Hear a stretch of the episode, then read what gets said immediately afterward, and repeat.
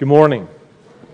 Let's turn our Bibles today, not to Revelation, but to Psalm 32. If you were here with us last week, Pastor D uh, us we're taking an uh, interlude uh, from uh, the book of Revelation while Pastor John was away. And he'll resume that series next week. Last week, Pastor D, as he reminded us where Pastor John left off in Revelation 14, reminded us that, that God's people are a singing people. And think about the, types of things that God's people sing throughout history. And, and D led us through some important reminders from Psalm 107. And so we're going to do that again today. Think about the types of songs that, that 144,000 uh, or we today sing. Uh, we're going to look today at Psalm 32 as part of that interlude. Uh, the great cover up is what we're looking at today. Now, when we hear that phrase or phrases like that, we immediately think conspiracy theory. Uh, we think about you know, the, the word great there, the adjective describes you know, the significance of the people involved. Uh, a politician you know, in a high position of power abusing that situation to cover up wrongdoing. That's not what we're looking at today. We're looking at today a song that we're reminded of in Revelation from chapter 1 Revelation. Uh, and that's where John pauses and he calls us to give glory to the one who has freed us from our sins by his blood. That's a theme throughout Revelation the work of the Lamb on behalf of us, his people. And that's we're looking today, the cover up we're looking at and singing about is what God covers up. For honest, we struggle sometimes to believe that God really covers our sins, that He really forgives this sin. Or when we're going through trials, that He really shelters us, that He really loves us and cares for us. For honest, we as believers, no matter how long we have known Christ, we struggle to believe the greatness of God's covering for us, His people. So that's what we're going to look at this morning uh, the great cover up. And we'll read Psalm 32 uh, as we go along. But let's, let's pause yet again and let's ask for God's blessing on His word. Father, we thank you. You have given us your word, Lord. You have revealed yourself to us through it. Lord, not only that, but Lord, you've given us the gift of your Spirit who helps us to understand it to believe it, Lord, to live it out.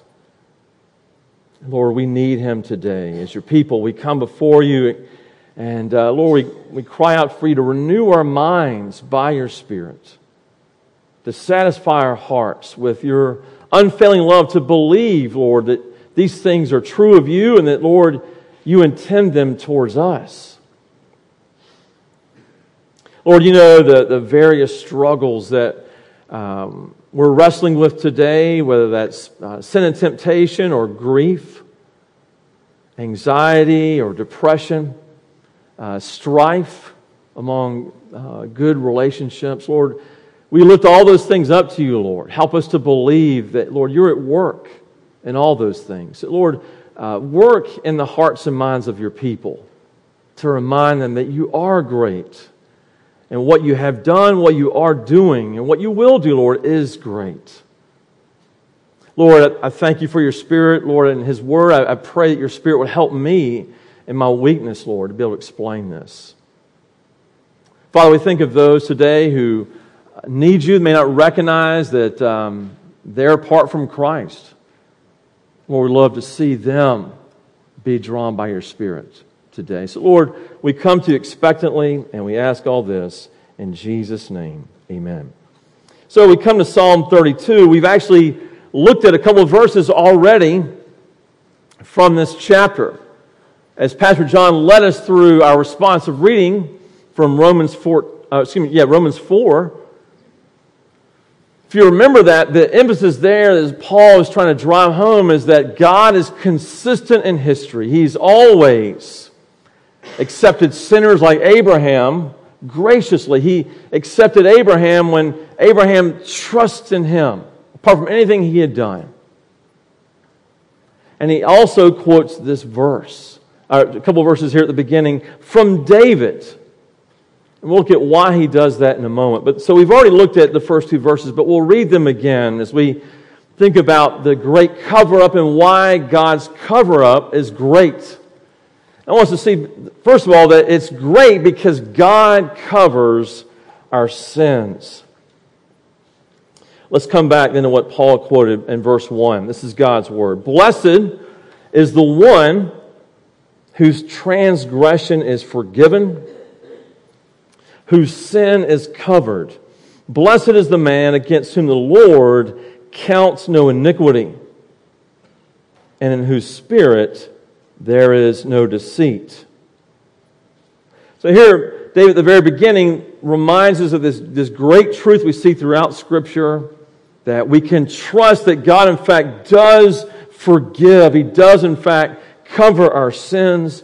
But David, in wanting us to see the greatness of it, he says, Let me tell you about what led up to this situation. Now, we don't know the details.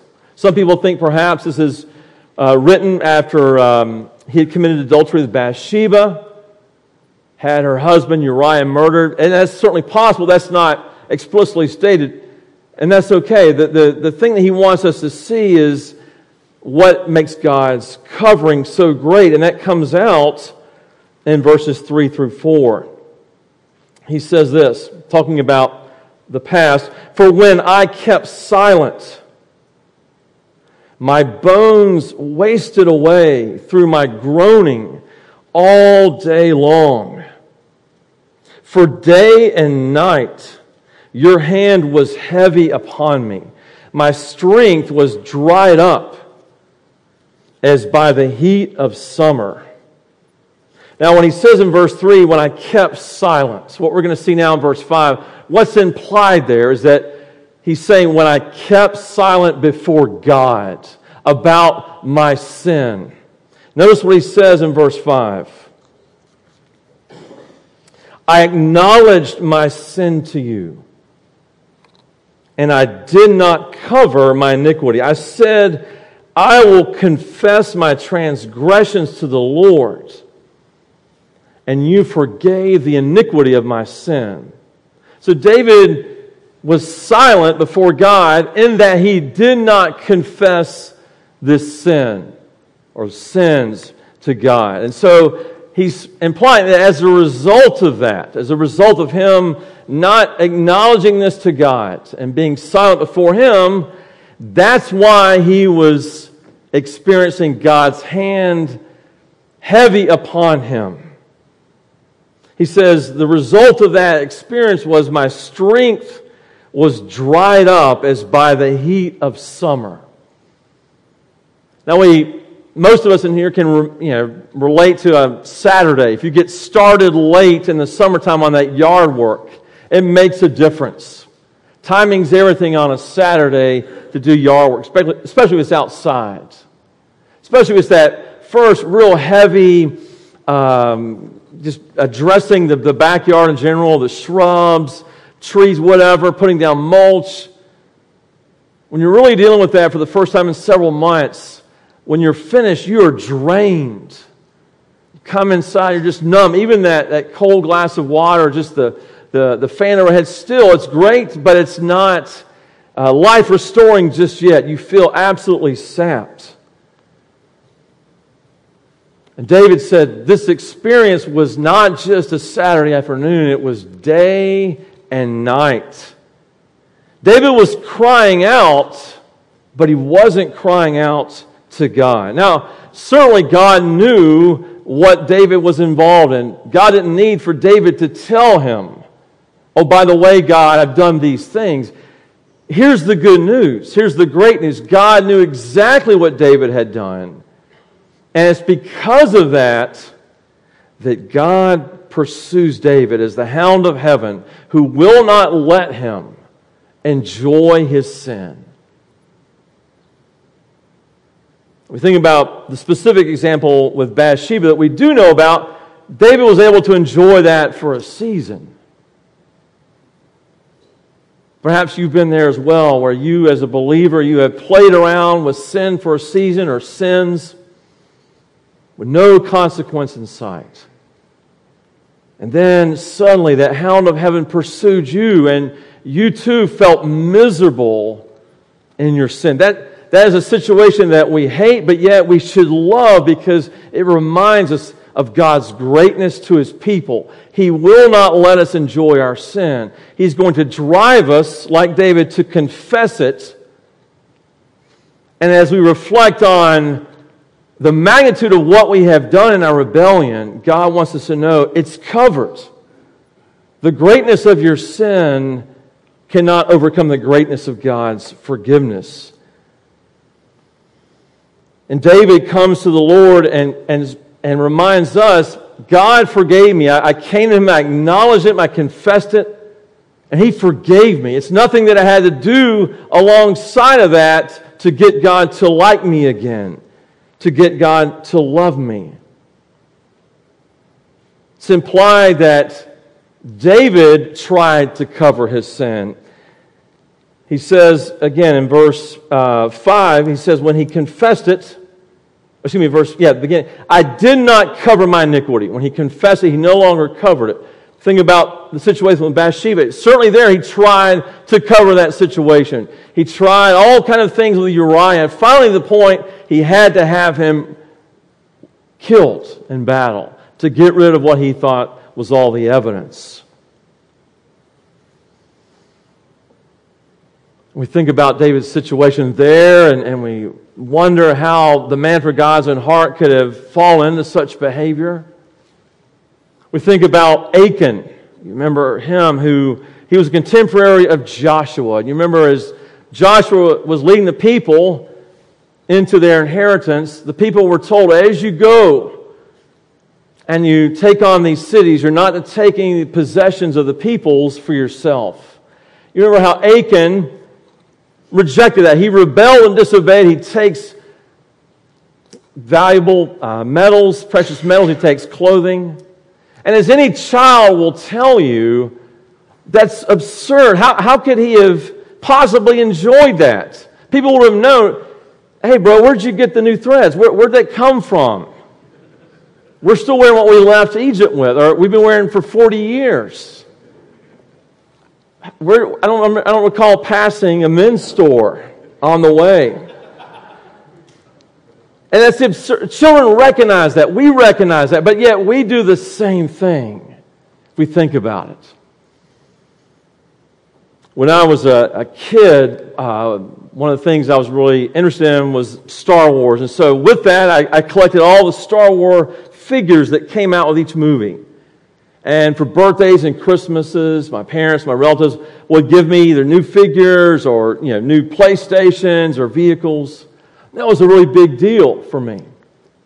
And I was very careful to take inventory regularly, make sure that they all had their various capes and, and weapons. And so uh, one day I was taking inventory and I was struck with the fact that Princess Leia did not have her gun. And uh, I was not satisfied with that. I wanted all my collection to be complete. So, as a young child, uh, I went with my mom one day to a, a local store, be like a Walmart. This was a, a, chain in South Carolina, no longer around. But as my mom was going down the aisle, I said, Mom, I'm going to go to the Star Wars aisle. I'll meet with you later. So I found that Princess Leia, I didn't need the character, I had her. But I looked around and I tore the package open and I stole the gun because I was intent on having my collection complete. And it wasn't long after that I began to feel the weight of what I had done. I began to be racked with guilt. But I was not about to give that back because I was not about to disrupt my collection. And so I, I, I, thought, okay, somehow I can appease God. Somehow I can do something to get him off my back. And so there was an older gentleman down uh, the street in our neighborhood, not a believer, and, and uh, I thought, I'll share the gospel with him. I'll get God to overlook the offense if I share the gospel with this neighbor. And so I did that. He did not come to faith, and, still uh, I felt uncomfortable, uneasy, miserable on the inside. But I didn't want to deal with it head on with the Lord. And I was not a believer until I, I was uh, in my 20s, but I knew what I'd done was wrong. But then I began to also be paranoid about what if I go back in there and they recognize me and they saw me and what if I had to go to jail? And so I was just gripped with paranoia. So one day I went in I said, Mom, I'm gonna, I'll meet up with you later. And I went to one of the cashiers and I said, Hey, I found this on the floor. I want to give this back to you. And she thought it was like a screw or something from hardware. And uh, I didn't tell her the truth about where it came from. I just wanted it off my person and out of our house. I didn't want to deal with the legal consequences and what might impact me. That's not repentance. That's not dealing with my sin. I, I just suppressed any other thought about that and went on about my life. Now, that's laughable today, but we do that as adults as well. God, in the case of the believer like David, he will intervene, interrupt our life to make us miserable. And He won't let us just drop off the stolen toy with the cashier.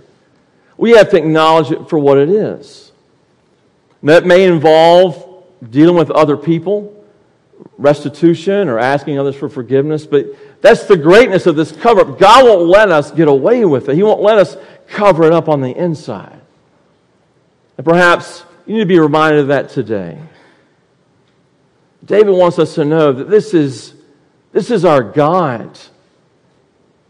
He does cover our sin. We bear the burden of it no more.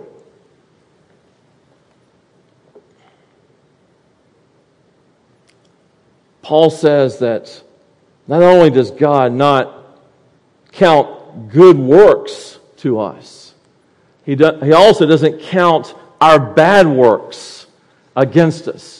David says that we're blessed when God does not count our iniquity against us. That's like if you're a, a math teacher and you would have been grading my math work in high school, you'd be looking at a column of F's.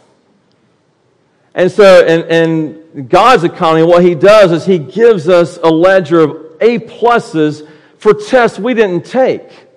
That's Jesus. But not only that, He takes all the F's away. He doesn't count our bad works against us. And that's true of us today, believer. This is something David and Paul want us to celebrate. This is the greatness of the gospel.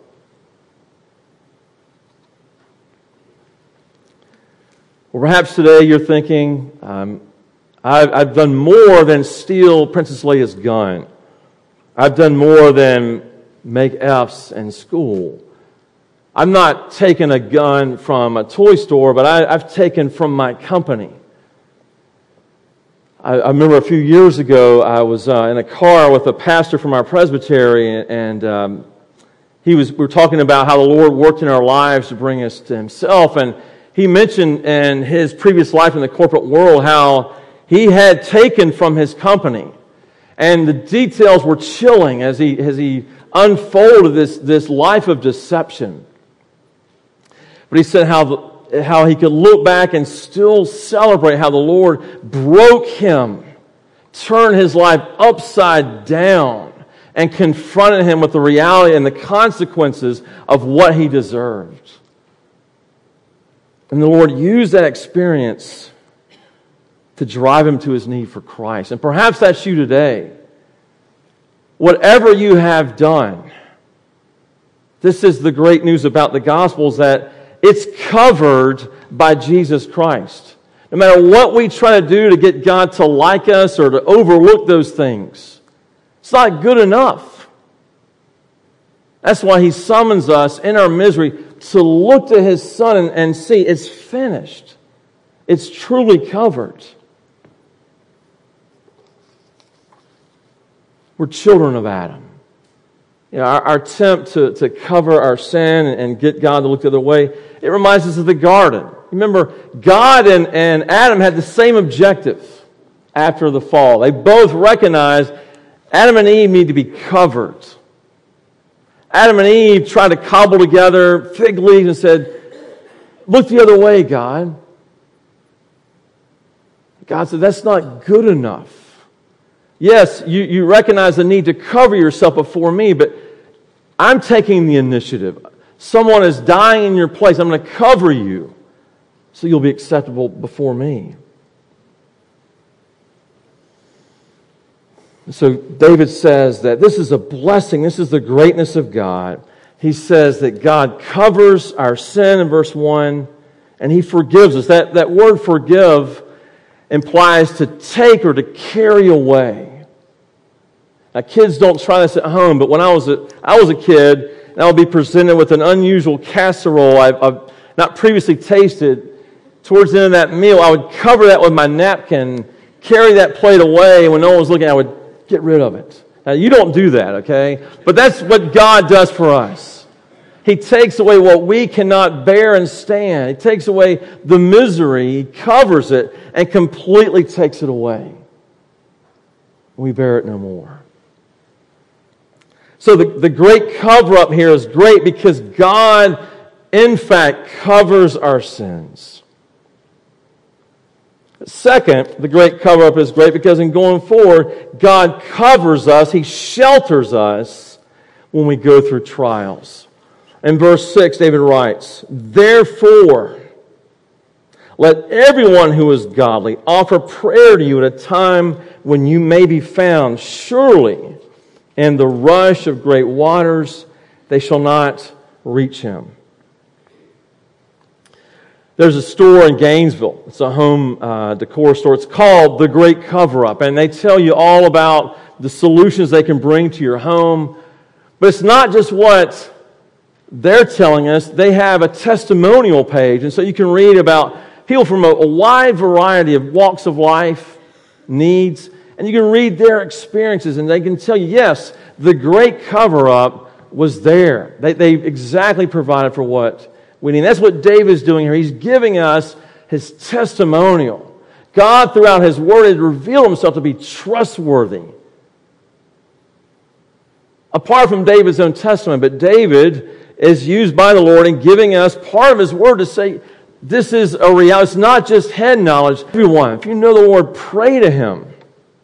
Now, what kind of prayer is he talking about here? Certainly, he could be talking about confession of sin and Perhaps the, uh, the waters here are something similar to what David experienced in terms of a trial designed by the Lord to, to get his attention. But I would say, even beyond that, this is true of all trials. David's saying this is true of God towards his people in all ages, to call out to him. And notice, doesn't mean that we won't face the onset of the rushing waters. That's still reality. But God is actively working to keep us close to Him in that experience. If you go to the beach with your children, like I have, uh, one of the things you're always going to do in good weather is to build that fortress. So as my kids have gotten older, they're recognizing, hey, we need to build this further away from the tides. But even then, they can't escape towards the end of the afternoon. It starts coming up closer and closer. So we've got to work you know, at a furious pace then to supplement that wall to protect that inner sanctuary. God is always at work. As those waters come upon us and are threatening to destroy everything around us, He's there. Even when it seems like He's absent, He is continually working in all those circumstances from every angle to keep us as those waters come close. And so David says, in verse 7, as God covers us in trials, he says, You are a hiding place for me. You preserve me from trouble. You surround me with shouts or songs of deliverance. Again, David still needs a place to hide. He still needs to be delivered and going forward. But he recognizes God is my shelter. He's my cover. I can go and I can hide and be safe. Come what may, He's got me. If you watch your, your favorite uh, college team, most teams after the game, they'll all stand together and they'll, they'll sing the school song. But notice after those particularly hard fought victories that seeing key players go down with an injury and they barely survived. The players are beaten down. They're bloody. They're hurting. They're not only putting their arms around each other in solid, they're, they're propping each other up. They're exhausted. And on those occasions, singing that song together is particularly sweet. We belong to something greater than ourselves. And we're in this together. And David's saying, This is what God's doing around us. These are songs we can sing at the end of deliverance after coming through on the other side, beaten and bloodied and wearied. We can look back and sing because God has covered us during our trial. We don't have to be afraid. We don't have to be afraid of God's anger because He's forgiven us. We don't be afraid about the future because He's with us every step of the way in our trials. And so in verse 8, we read this I will instruct you and teach you in the way you should go. I will counsel you with my eye upon you. Some people think this is perhaps God speaking directly to us uh, through David, or perhaps David is, is saying, I'm, I'm instructing you as well going forward. Seems like this is God speaking directly. David's pausing as, as God speaks uh, to his people. But it just reminds us in verse 8 we're going to come to forks in the road. We need God to instruct us which road should we take. It reminds us for all the intelligence, knowledge, experience we have, we still need God's counsel. And he says, I'm going to do this with my eye upon you. Earlier in the psalm, David laments that God's hand was on him as he was disciplining his son. But now we're reminded that God's eye, the loving father, is watching his child. Earlier in the service, uh, Pastor John prayed for Becky Lemon. And I remember when Becky um, was our preschool director. We've been blessed with a, a, series of them, including our present one, Nancy. And I remember when uh, the Lemons had bought a Basset Hound puppy, and she was showing me this um, camera system that she could watch on her phone of their brand new puppy while everyone else was away, just making sure that that, that dog wasn't getting into trouble. And of course, they have those things you know, for children as well. You can watch um, you know, the baby while it sleeps, or you've got uh, speakers on while they're sleeping in case it were to turn over and, and cough in the night. That's what God is doing for us. He's constantly watching us, not as a security camera to do us harm and, and bring us to trial and to sentencing, but as a loving parent, ensuring that the child is okay and is safe. That's because He loves us, and that's where we end up here. The, the great cover is, is great because God covers our sins. He, he also covers us with protection in our trials. But lastly, the great cover up is great because God covers us all through this whole process of forgiveness and safety through His love. He covers us with His unfailing love. It says in verse 9, be not like a horse or a mule without understanding, which must be curbed with bit and bridle, or it will not stay near you. Many are the sorrows of the wicked, but steadfast love surrounds the one who trusts in the Lord. Be glad in the Lord and rejoice, O righteous, and shout for joy, all you upright in heart. I've been around horses just a few times in my life, and they are truly uh, magnificent creatures. Uh, they're beautiful, beautiful to, to, watch as they're trained and as they're ridden. But that's not really been my experience. But uh, I can tell you a, a, similar situation that Rebecca and I had with our cat Lucy. Uh, when we were first married and without children, we would go uh, usually every night of the week for a walk in our neighborhood. And a lot of people would be out, whether they had kids in a stroller or walking their dog. And our cat, Lucy, was an indoor cat. And so one day, uh, Rebecca was at a pet store getting some new supplies, and she came home with something I'd never seen before, it was a leash for cats.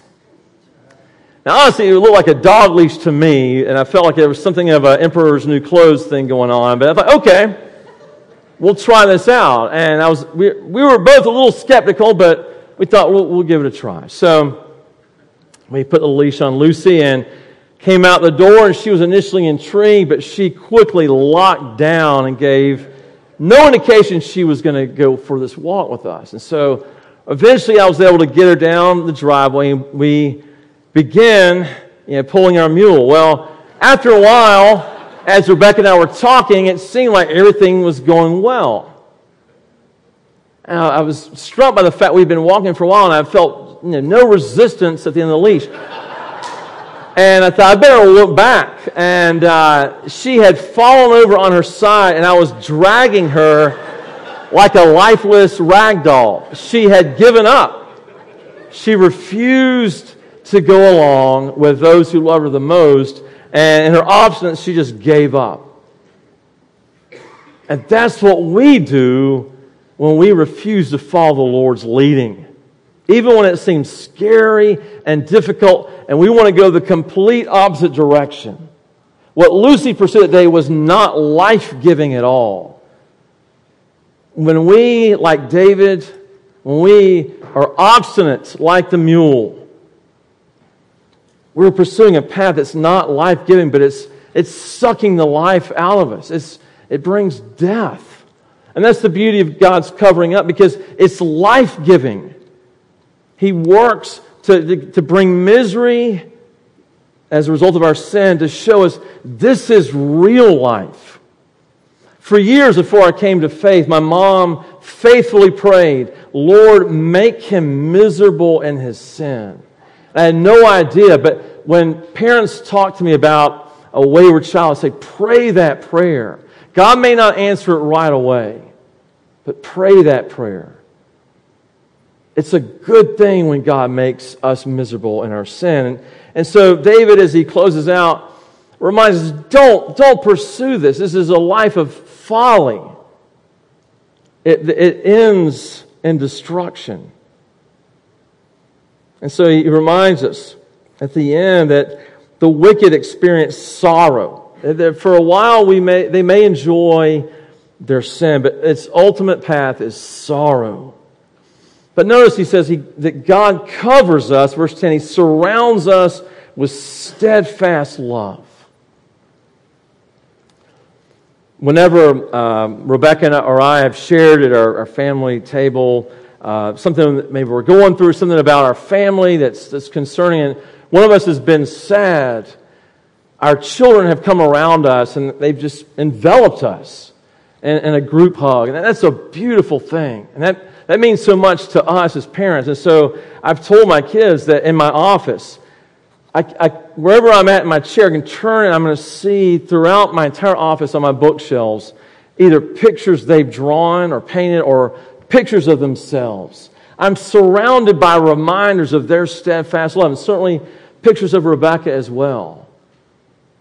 Now, seeing those pictures reminds me of them and of events and experiences. It's not always the same as their actual hand around us in a hug, but it's a reminder of that reality. That's like the same thing with the Lord. There's some days that we go through our, our life and relatively trouble free, and we tend to forget. But it's always good to be reminded experientially that, yeah, these things, this is exactly who God is. This is what makes him so great is that he means this. He's committed this in our life. He surrounds us with his steadfast love. And he calls us in verse 11 to celebrate that. That's why we sing. We rejoice and we shout for joy in Him because of this great cover that covers all of our sin. By the God who covers us in trial by sheltering us, by that same God who covers us daily with His steadfast love. This is the greatness of who our God is. So if you're struggling with believing that that God does, in fact, cover all of our sin, we would love to talk to you about that. Maybe you're, maybe you're not sure about what exactly the gospel entails. We'd love to explain that. Maybe you're a believer and you're just struggling. David struggled to, to let go of these things. That's, that happens sometimes with believers. Maybe you just need to lament or, or confide in someone. We can do that as well. Doesn't have to be a member of the staff. It can be someone sitting on the pew next to you, someone from your Sunday school class, or uh, an elder or women's leadership team. But that's the beauty of the body of Christ is that we're in this together to celebrate God's greatness together. So let's, let's close now in prayer. Father, we thank you for your word. Lord, we, we take no delight when believers sin, but Lord, we think about whatever it was that David did, that you in your greatness, you saw fit, Lord, in your wisdom to ensure that we saw this, that we knew that we can come and find a gracious God. We don't have to earn your forgiveness. We don't have to get you to like us or love us. At the same time, Lord, we're reminded that even believers want to hold on to their sins sometimes. And so, Lord, if that's the case for someone today, Father, we pray they would not try to go the other way, Lord, and obstinate. But, Lord, that they would see that true freedom, true life is in Jesus. Father, encourage your people who are struggling. Help them Lord, to remember afresh and to enjoy again the greatness of your forgiveness. Father, for those who are facing anxiety uh, because of trials, are still dealing with grief, Lord, we thank you that you care about those things, and we pray that your people would come and find refuge in you and rest in you. Be reminded of your unfailing love. And Lord, where you, you, need, where you need to use the body of Christ to be part of that process of remembering or explaining, Lord, then use us, Lord, to, to be truly the body of Christ, where we minister to one another, we care for one another. And Father, for that person who uh, does not know Christ, we pray that you will make them miserable in their sin and they would see true life, true joy, true satisfaction is only in Jesus alone. So, Father, thank you for all that you have done for us. And we commit this to you in Jesus' name. Amen.